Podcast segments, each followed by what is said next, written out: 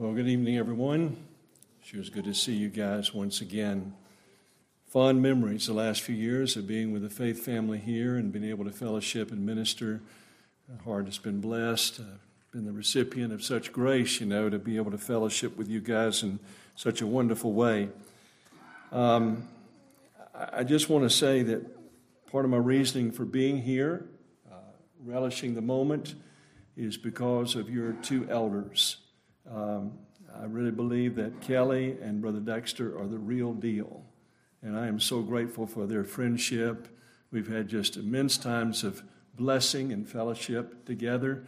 And uh, you guys, it's, uh, it's rare to have an elder board that uh, has that camaraderie of spirit and love for one another as well as for their people. And so I'm just so grateful to be around these men once again. I, I, I think I would almost characterize their character as Nathanael in whom there is no guile. Uh, I really believe, even though they're not perfect men, as you well know, they're your pastors, yet at the same time, their character is exemplary, and I'm so grateful for them. Conflict resolution. The first thing I would say tonight is you've got to understand from the outset of this conference that Christianity is distinctly relational. As a matter of fact, we go so far as to measure our vertical relationship with the Lord on the basis of our commitment to one another. And so I just came back from Eastern and Western Europe after preaching a number of weeks there, and my assignment for the Heart Cry Conference was I preached six messages from 1 Timothy chapter 4, verse 16. Take heed to yourself and to the teaching and persist in them, for in so doing, you not only save yourself, but those who hear you. And so the very first message was the importance of maintaining a good conscience. Take heed to your conscience. You have no idea, four times in 1 Timothy, Paul stresses the importance of maintaining a good conscience to Timothy. As a matter of fact, in one of those contexts there, he says that what results in a falling away, a shipwreck of the faith, is when men's consciences are compromised. And so, you throughout the, the epistles of the Apostle Paul, where there's this overemphasis, it seemed like, on the importance of conscience. And he says, Herein do I exercise myself to have a conscience void of offense between God and men. And so I ask you tonight, before we get started, can you honestly say in your heart that you have a conscience that's clear between you and others, family members, faith family members, people you work with, distant relatives? Is your conscience clear? This is one of the first stages to apostasy from the gospel is when we make little concessions in our conscience that lead to small compromises and ultimate large compromises. A root of bitterness is a great catalyst for apostasy. And so tonight we want to look at a very familiar text, as a matter of fact, multiple texts. And if you would, I want you to take your Bibles with me and turn, first of all, to Matthew chapter 18. Matthew chapter 18, we want to consider tonight a theology of peacemaking.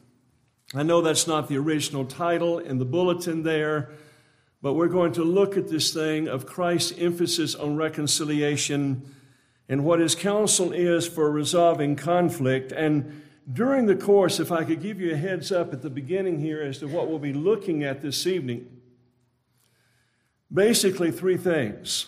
Listen carefully. First of all, who Christ says is the responsible party in resolving conflict. Who it is that Christ puts squarely the responsibility upon for reconciliation to take place. Secondly, we will consider what is the appropriate course of action, biblically speaking, according to the counsel of Christ in resolving issues or conflict. And then finally, tonight, we want to think through this matter of the value of reconciliation or restoration in relationships. So, if you would, look with me in our text in Matthew chapter number 15. And, and, by the way, I think I've told you this before. I use a hodgepodge of translations. Bear with me there. You'll notice I'll draw from the Old King James, the New King James, the NASB, and the ESV, okay? And normally I don't do that to confuse you, but I do it to give clarity. Because sometimes a certain translation seems to cast greater clarity upon the text than others. So tonight I begin reading here in the ESV, Matthew chapter 18, beginning in verse 15. If your brother sins against you, go and tell him his fault between you and him alone.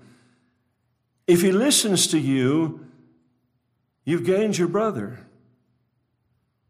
But if he does not listen, take one or two others along with you, that every charge may be established by the evidence of two or three witnesses. If he refuses to listen to them, tell it to the church.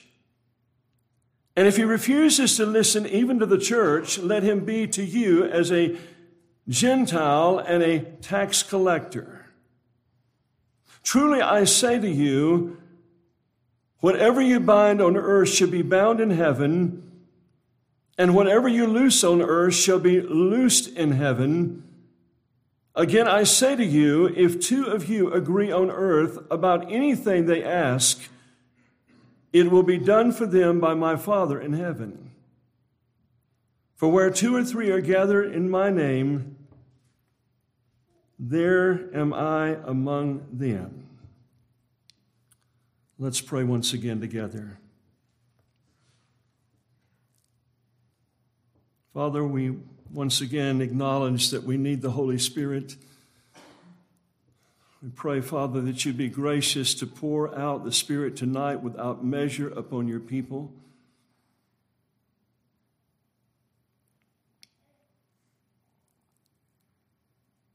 Lord, we are we're a great needy people in this hour. There's so much fragmentation in the church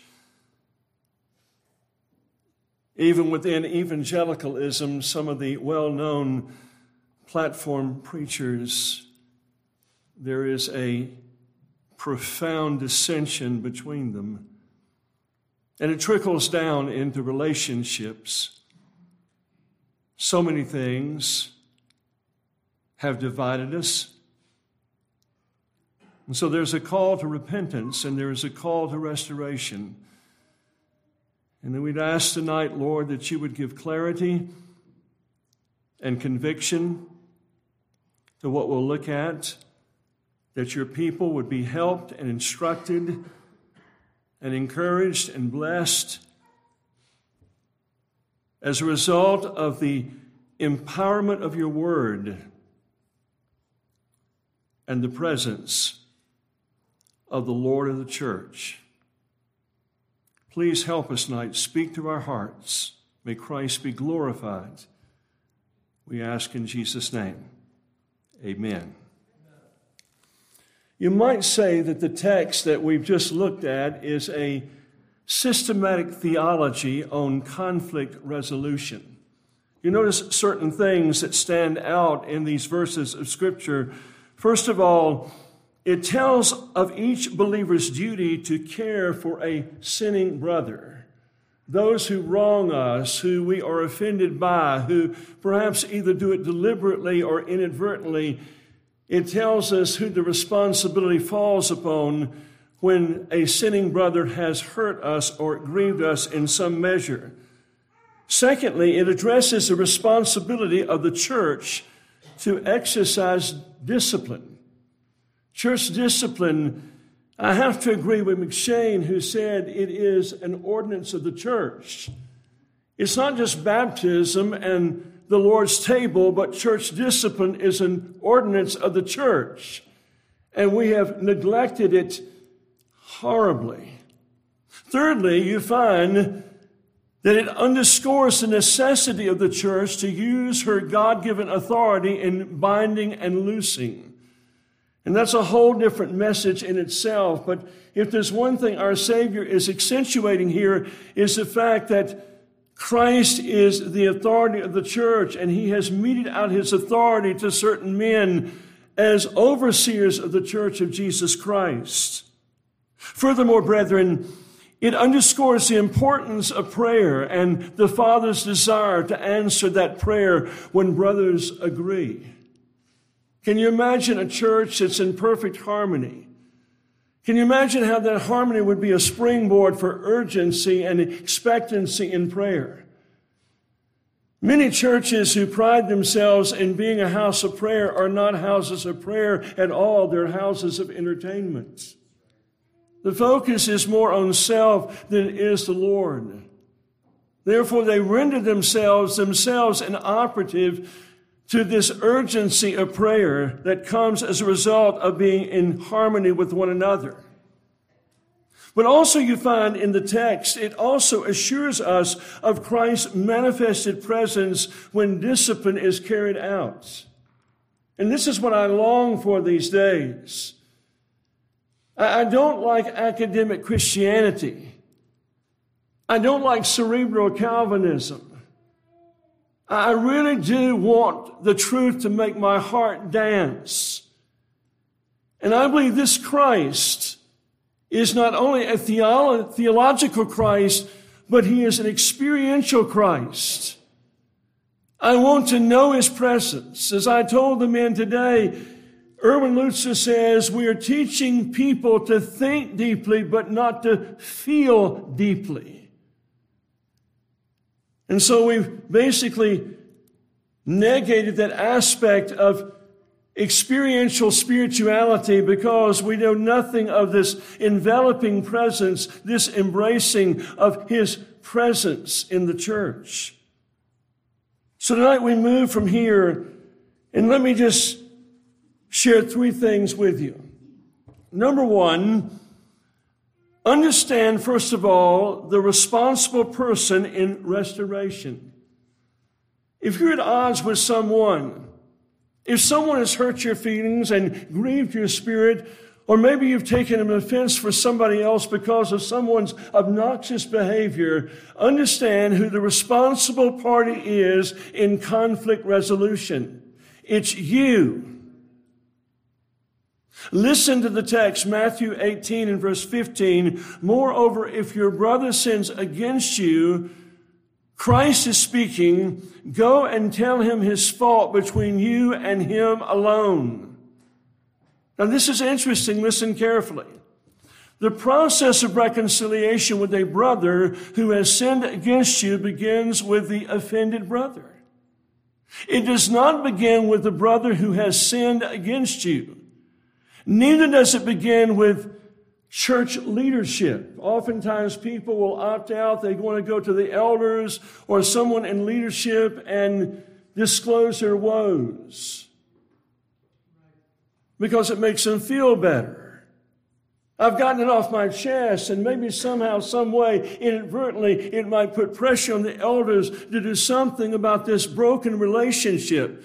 But you see, the responsibility begins with you if you've been hurt and offended. What is most surprising about resolving conflict is that the scripture places a responsibility on the offended party to begin the reconciliation process. We might think, listen, that the person who offends us needs to come to us first. But that's not where the Savior puts the emphasis.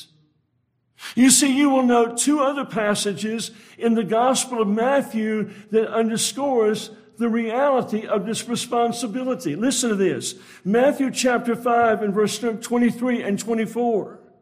Therefore, if thou bring thou a gift to the altar, and you remember that your brother has aught against you, leave your gift before the altar, go your way, first be reconciled to your brother and then come and offer your gift. The responsibility falls upon our shoulders. Now, understand tonight that worship does not begin when we call people together for the purpose of exercising ourselves in the context of a worship service. According to this text, it begins when the Spirit begins to move upon our mind and show us a brother that has sinned against us, and then He leads us to go and take the initiative to resolve the matter. You'll notice furthermore, in Matthew chapter 7, verses 1 through 5, and one behold you, Christ says, the mote that is in your brother's eye, this splinter, but consider not the beam, this plank that is in your own eye. Or how will you say to your brother, verse 4, let me pull out the mote out of your eye, and behold, this plank is in your own eye. Jesus gives a very severe charge. Hypocrites. Hypocrite, first cast out the beam out of your own eye, and then you shall see clearly to cast out the mote that is in your brother's eye. Now please listen carefully. As we have seen in the previous verses here, every time we detect sin in another brother, we should examine ourselves first in preparation to confront him about the matter. Therefore, we, we see once, brethren, again, that the process of resolving an issue begins with the brother who has been sinned against. Now, this is important. It may be somewhat redundant because it's so simplistic. You say, Well, I know all that. But you've got to begin with a sure foundation. You can't shift the blame. You can't cower in hopes that maybe in God's providence, God will expose this person and motivate them to come to you. But if you've been offended, you've been wounded, you're to take the initiative. He said, Well, that's not my constitution. He doesn't qualify the text. He doesn't give you a way out by saying, Well, if it's your constitution, it relieves you of your responsibility. Has God spoken to you? Is a resounding conviction that He reminds you tonight of someone that has offended you? And once again, the Spirit echoes by way of conviction to your own heart. You must take the initiative. You must do it. Secondly, there's another thing I want you to see here, and that is the course of action in restoration. Now, once again, I'm going to jump around between these three, three texts, but we go back to Matthew chapter 18, verses 15 through 17. Once again, the Lord said, Moreover, if your brother sins against you, go and tell him his fault between you and him alone. Now, in the text, as you read on here, you find the offended party is to, first of all, go. Go. What does this mean? It denotes an urgency. We must not delay. Often, the longer we wait, the greater tendency there will be to rationalize our responsibility. Such as, it's their fault. We put feelers out to solicit support.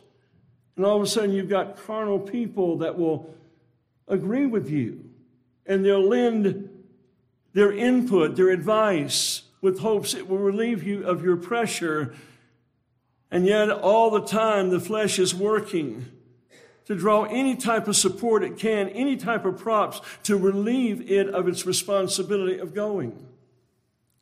Furthermore, he says, the Lord Jesus, tell him his faults. Listen carefully. His sin must be clearly objective. Now, you can't speculate at this. They've done something, they've said something They've said it more than once. It's a sure thing. It's objective. You're an eyewitness account. You felt the brunt of their sin. It is not the fruit of subjective speculation or conjecture. Upon witness of its effect on you, you must go and speak the truth to the offending party about his sin. You must do it. It calls for your initiative. But then Christ says this, very interesting. You go and you tell him his fault between you and him alone. This is where the rubber meets the road. This is the pinch and strain of it all. You see, if we solicit sympathy from another, we grieve the Spirit. Listen, we grieve the Spirit and cannot expect God's blessing on our attempt to reconcile. We must go and tell him his fault between us and him alone. So, in the context we read on, if that does not happen, if repentance is not given, if there's not a brokenness that ensues and a subsequent re- reconciliation, then he says we're to go and take two or three witnesses. Now, did you ever think about this? Why? Why in this process of reconciliation does the Lord Jesus say to next take two or three witnesses?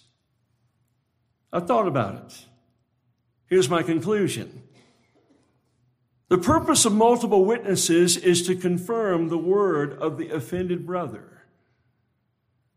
In other words, the person that's been hurt or offended, he, in a sense, is on trial. Is his beef legitimate? Is what he is saying about this person, has it really happened? Or his words justified? Secondly, it validates the allegation. It's true. What he said, and he said over and over, or done over and over again, it's validated. These people ask the hard questions. They listen. They perceive the spirit of the individual. And by their own testimony, they see it validated that what this man says about this party is true. He has been hurt, he's been offended, legitimately so. The allegation is accurate but also it protects the sinning brother. It protects him from false accusations. This is the wisdom of God, brethren. This, is not just something that is shared with the hopes that maybe this will happen, it will transpire. This is the wisdom of God. It's for the help of the church, it's for the testimony of the gospel. This is important. Listen now. The next and final process, or step in the process, is take it to the church. This is interesting. Listen. The sinning brother's ultimate relationship with the Christian community is determined by the church. The body of believers is lovingly involved in pursuing the restoration of the brother. We don't discipline, we don't confront to kick a guy in the teeth, to bring reproach upon him unnecessarily. We do it because we seek to lovingly restore him. So if he refuses to repent, he is subject to excommunication. Listen, the decision of the church deprives him of the loving embrace of the faith family. I'm just going to stop here and make this statement. I don't know if you've read Jerry Bridges' book, Koinonia.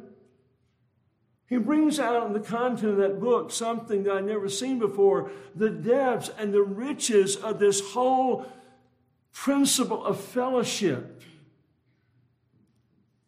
just coming to church from Sunday to Sunday and shaking hands with people or maybe giving a passing embrace is not real, genuine fellowship. There's a dimension of fellowship that the church in modern times knows so very little about. Because you enter into such an intimate bond with each other, a caring spirit, that if that's taken away from a person, it has a profound traumatic effect on them. It's like you've cut off their arm. And for you to say you can't come back to the gathering of the saints it has a profound impact on those people. But listen, if you're only used to just kind of gathering together at fellowship meals and talking about sports, and you never enter into this spiritual communion with one another, this dimension of fellowship, it's not going to matter to the person if they're asked to leave the church. No big deal. This person, the decision of the church deprives him of the loving embrace of the faith family. Listen, he is assessed as a heathen and a tax collector. In other words, he bears the reproach. The way the Jewish people looked upon a tax collector with contempt and disdain. Albarn says this. I use some quotes at times they're pregnated with truth. They complement what we're looking at. Listen to what Mr. Barnes says. We should disown him as a Christian brother, treat him as we do other people not connected with the church. If he's saved, he doesn't flippantly cast that off. It does impact him. So, furthermore, the act of excommunication will protect the church from a detrimental influence, namely, this person that is unrepentant. Now, I don't want to reinvent the wheel. So, oftentimes in a message, what I do is I'll draw from something that has deeply ministered to my heart, and I know it will help you. If I could recommend two books to you on conflict resolution outside the Word of God, there's no rival to the Word of God. But the two books would be Ken Sande's book entitled The Peacemaker. And the other book is by Alexander Strauch, If You Bite and Devour One Another. Outstanding. They hit it from two different angles. But Mr. Sande in what he has to say about restoring relationships, reconciling with a brother, is priceless. It's what I would call a systematic theology of peacemaking. And he begins with what I would also call, what my assessment is, is conflict resolution 101.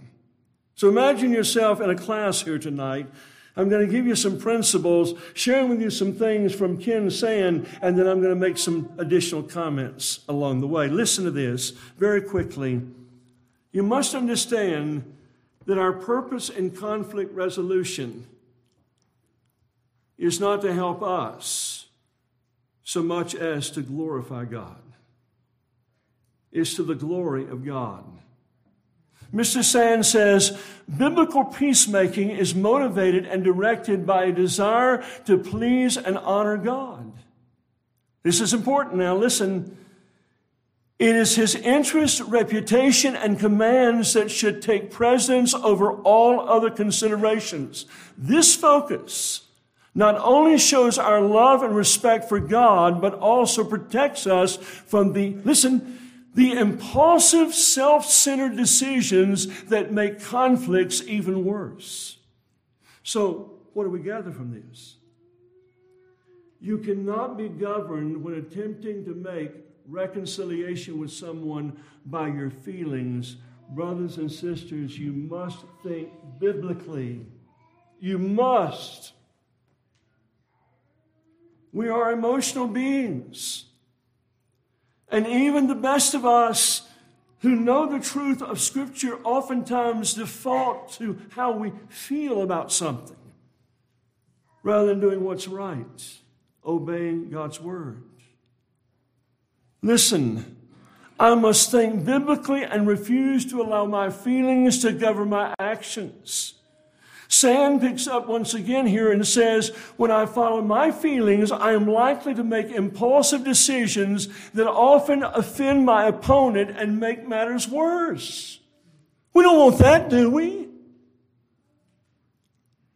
So he continues by saying, when I give God's interests and commands top priority, I invariably see things more clearly and respond to problems more wisely.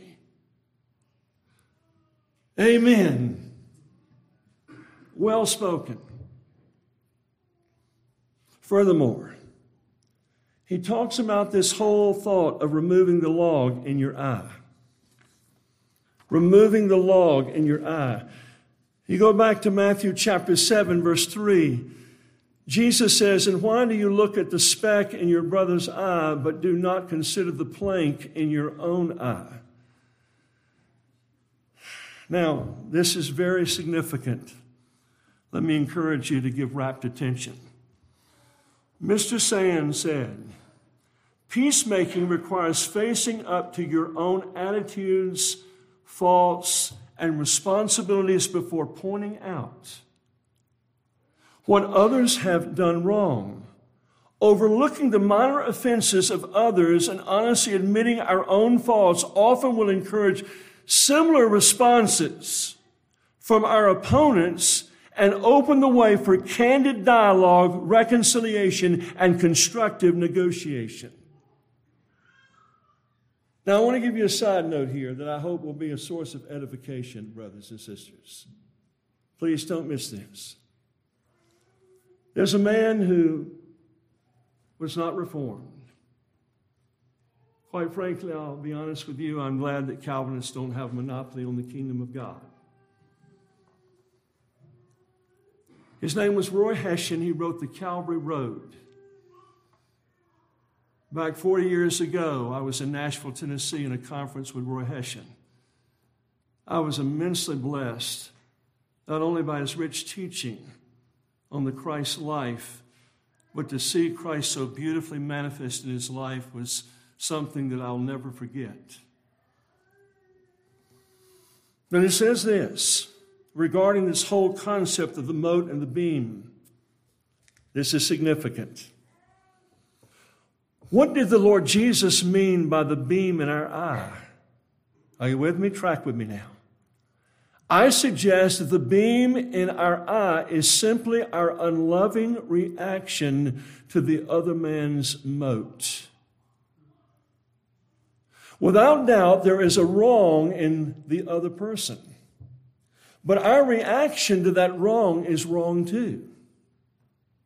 The mote in him has provoked in us resentment, coldness, or criticism, or bitterness, or evil speaking, or ill will, all of them variants of a basic ill, and that is lovelessness.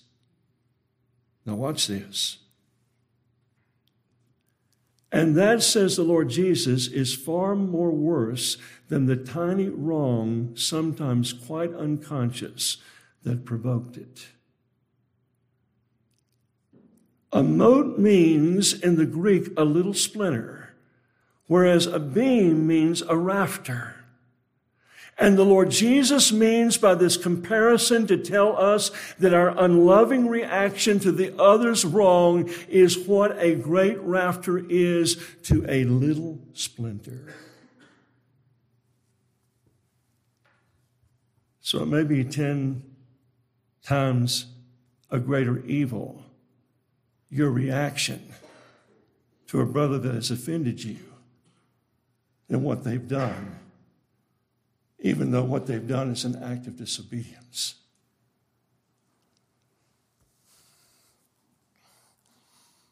My comment. this is a call that at times involves discomfort for us to go to people, to square off with people. You say, that's just not me. I'm not a confrontational person. But God gives you the responsibility.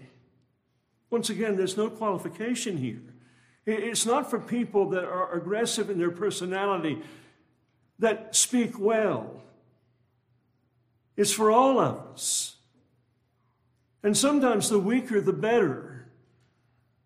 You sit there in front of them, you stutter and you stammer, and you don't know what to say, and you're lost for words, and yet God uses that weakness for His strength to make me perfect that reconciliation might ensue. The self preparation in the text may require me to mortify something in my life. Secondly, it's not easy to address a brother that is in sin. Pride or self love would rather mind its own business than to confront.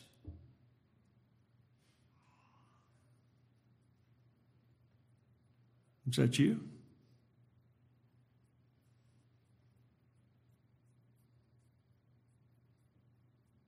Would you love the ministry if it just wasn't for people?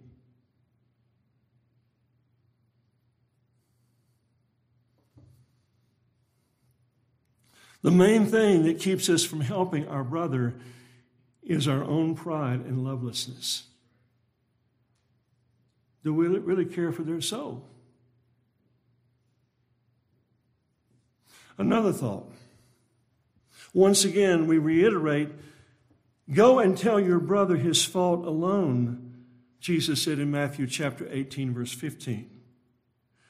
Here's a thought at times, peacemaking also requires constructive confrontation. Now, you look at this whole practice of taking the initiative to go and right wrongs. And some people, the reason they're intimidated by that is because they see it as something that's more archaic or legalistic or oppressive. I don't want to rock the boat, preacher. I'm afraid it might create a firestorm. Can I tell you, most of the time it doesn't? That's the devil's ploy, is to intimidate you from doing it, fulfilling your responsibility. It is an opportunity to show love, to put gospel driven love on display. But then finally, here's something else go and be reconciled. Matthew 5, verse 24. Mr. Sande says this peacemaking involves a commitment in restoring damaged relationships and developing agreements that are just and satisfactory to everyone involved. So here's a thought we never find future grace to reconcile by sitting casually by and just waiting. Can I sound piperish for a moment? What is future grace? It's when I choose to be obedient to what God requires of me, even when I don't feel like it. And as I go in obedience to God to reconcile with the party, suddenly God gives me a surge of desire It's God. God helps. It is an act of obedience that brings healing, peace, and closure. So here's the third and final point. In regard to this process of conflict resolution, understand that the eternal value, the eternal value of restoration, and this is just almost mind blowing. Matthew 18, once again, let me stir up your mind the way of remembrance by reading the text again. Matthew 18, verses 18 through 20. Jesus said, Assuredly, you can say this. He says this with confidence. You can be confident in this. I say to you that whatever you bind on earth will be bound in heaven, and whatever you loose on earth will be loosed in heaven. Again, I say, I say to you that if two of you agree on earth concerning anything that they ask, it will be done for them by my Father in heaven. Watch it now. For where two or three are gathered together in my name, I am there in the midst of them. This is important. The agencies that are involved in this process of reconciliation reveal its infinite worth. You underestimate what God does in the process of making things right. And so let me underscore that. Christ, as the head of the church, directs the members of his body to take the initiative in restoring the sinning brother one member is told to go and tell him his fault between you and him alone. then the corporate body of Christ Church is directed to aid in the restoration process as seen in the words of two or three witnesses or where two or three are gathered together. Furthermore, another agency is that Christ is directly involved. He's there. He shares principles in the process, and secondly, he manifests his presence in the excommunication in the words, I am there in the midst of them. I've seen this happen before when church discipline, the final step was made publicly. The atmosphere becomes electric the manifested glory of Christ, the fear of the Lord, the sense of God. You'll notice this. There are other important agencies that convey the worth of restoration and church discipline. They include, listen now, the authority of the church in binding and loosing. You have no idea what's going on in the invisible realm but it's for your good and for God's glory. Secondly, it's the power of prayer and agreement. Let me ask you a question. I don't know what church you're from, but are you seeing consistent answers to prayer? Things happening that you can't manipulate?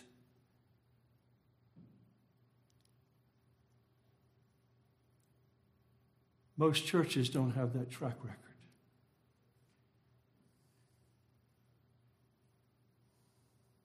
Could it be traced back to our failure in individuals taking the initiative to go and to confront a brother? Or the church neglecting the responsibility to corporately exercise church discipline? You see, brothers and sisters, when we think of how these significant agents are involved in the carrying out of the process of restoration, we must conclude that the practice is of great importance. While these agencies underscore the importance of the church discipline and restoration, the ultimate value is in the purpose of restoration. And that that is, that the head of the church might be glorified through the unity of the body. People, occasionally I run across people say, Boy, I, I, I wish I could go to that church. They perceive that a church that's 100 miles or further away is the perfect church. I just wish I could be a part of that congregation. Friend, those churches are full of flawed, weak people like you. The novelty is going to wear off. Somebody's got to roll up their sleeves and, in love, go to work.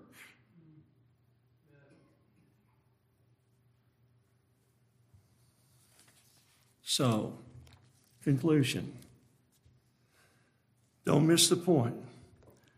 Conflict resolution is vital to the health and growth of Christ's church. Are you with me now? Modern believers have failed to realize the seriousness of their responsibility to care for one another. Tragically, therefore, the ministry of confrontation and church discipline no longer exists in most churches today.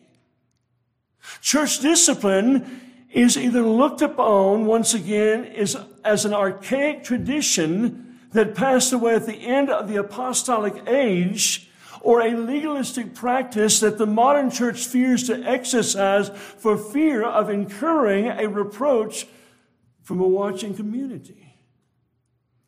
But we must obey God. Nonetheless, Obedience to the directives of this text will build up Christ's church and promote the gospel in the eyes of a watching world. It's true. So, here are some things, implications that I close with. First of all, you've got to understand that if you put this in motion, if you exercise yourself to restore relationships and not sit back and just talk to others about them, it will testify to the love and care that the members of Christ's church have for one another. Did you hear that? It will testify to the love and care that the members of Christ's church have for one another.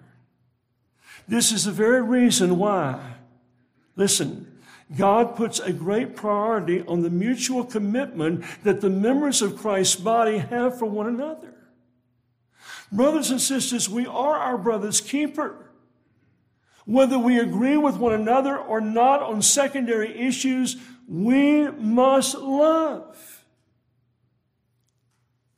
For the law of love exceeds any secondary issue in importance. On one church creed, Shiloh Church, little country church I was in, love this. I believe FIRE the Fellowship of Independent Reformed Evangelicals have used this as their motto. But it read, in essentials, unity. In non essentials, liberty. In all things, charity. Charity. So listen to this. Here's the second benefit. To follow Christ's instruction is the church's duty of protecting one another from reproaching the name of Christ. It ain't about you. It's not about me. It's the slain lamb's reputation that is at stake. This is the very reason why the writer of Hebrews tells the church to not forsake the assembling of themselves together. And it's not, he's not just talking about once a week, friend. He's talking about this daily dialogue and interaction of God's people. You see, the name of Christ is safeguarded against reproach when his people faithfully expose themselves to the grace gatherings throughout the week. He says, remember Hebrews chapter 10, verses 24 and 25, consider one another. Why? So that you might provoke one another. Our lives should be a constant, loving provocation to accelerate sanctification in Christ's likeness in the lives of his people. And we do it by exhorting one another. But thirdly, don't miss this.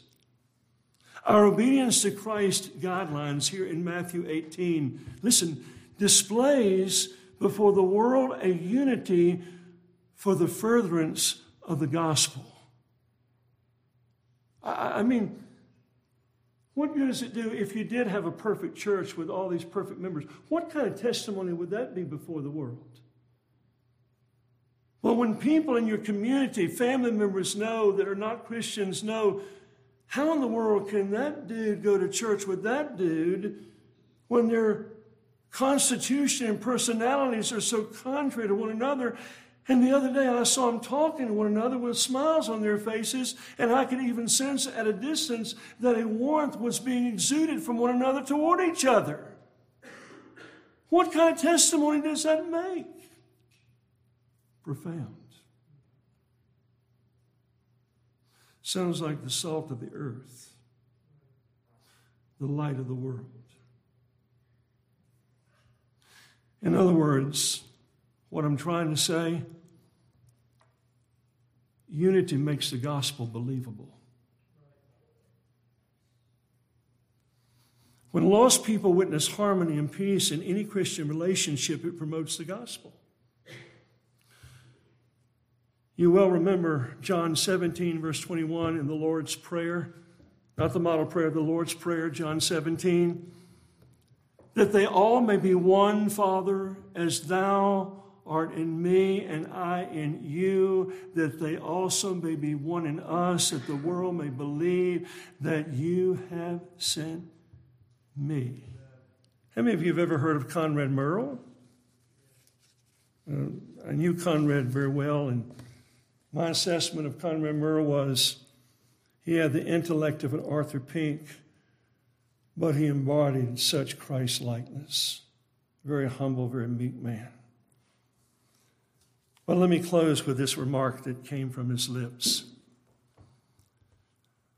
No other direct commandment of our Lord is more ignored and avoided than the one found in Luke 17 and verse 3 and Matthew 18 verse 15, the text we looked at tonight. He said, Nothing has gained me more alienation and hostility from some brothers and endeared me more to others than my poor attempts to obey it.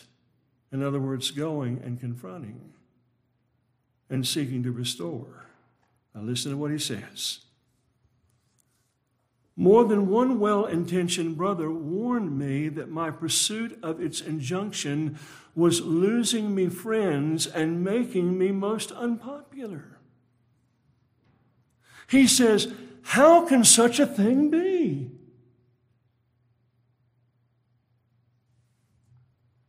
We can well understand the world's aversion to principles of Christian conduct, but should we not expect Christians, especially ministers of the gospel, to love the truth and put it into practice? This is profound. Listen. He said, personally, I value no one's friendship and fellowship so highly as those who have been kind and courageous enough to rebuke me in my error. Can you take reproof? If somebody cared enough to confront you and appeal to you in love, could you take it? Somebody said years ago that spiritual maturity is measured by being able to receive a reproof from somebody that you consider less spiritual than yourself. Can you take reproof? Better still, can you initiate reproof? But ask God to give you love, to make you an epistle of love when you do it. Dare not compromise truth for love, but don't compromise love for truth either. Let's pray together.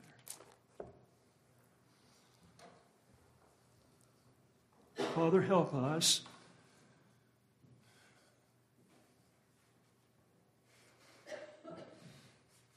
Listen, brothers and sisters, listen to me before I continue to pray. Listen.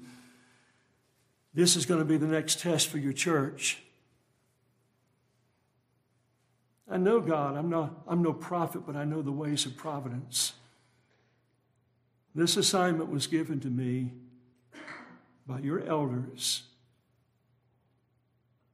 And you know what? The context right now in your church is there's harmony.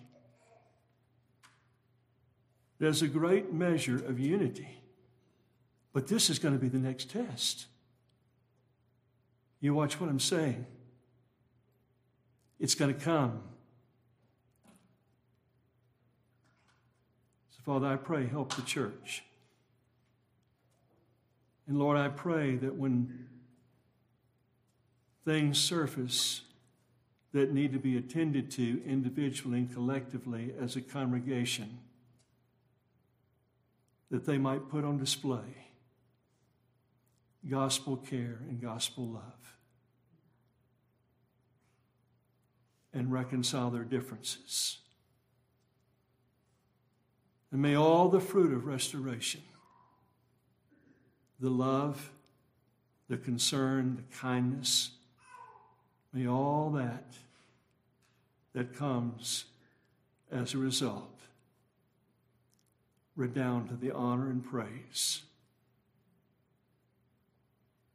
of the Lord of the church. In Jesus' name, amen.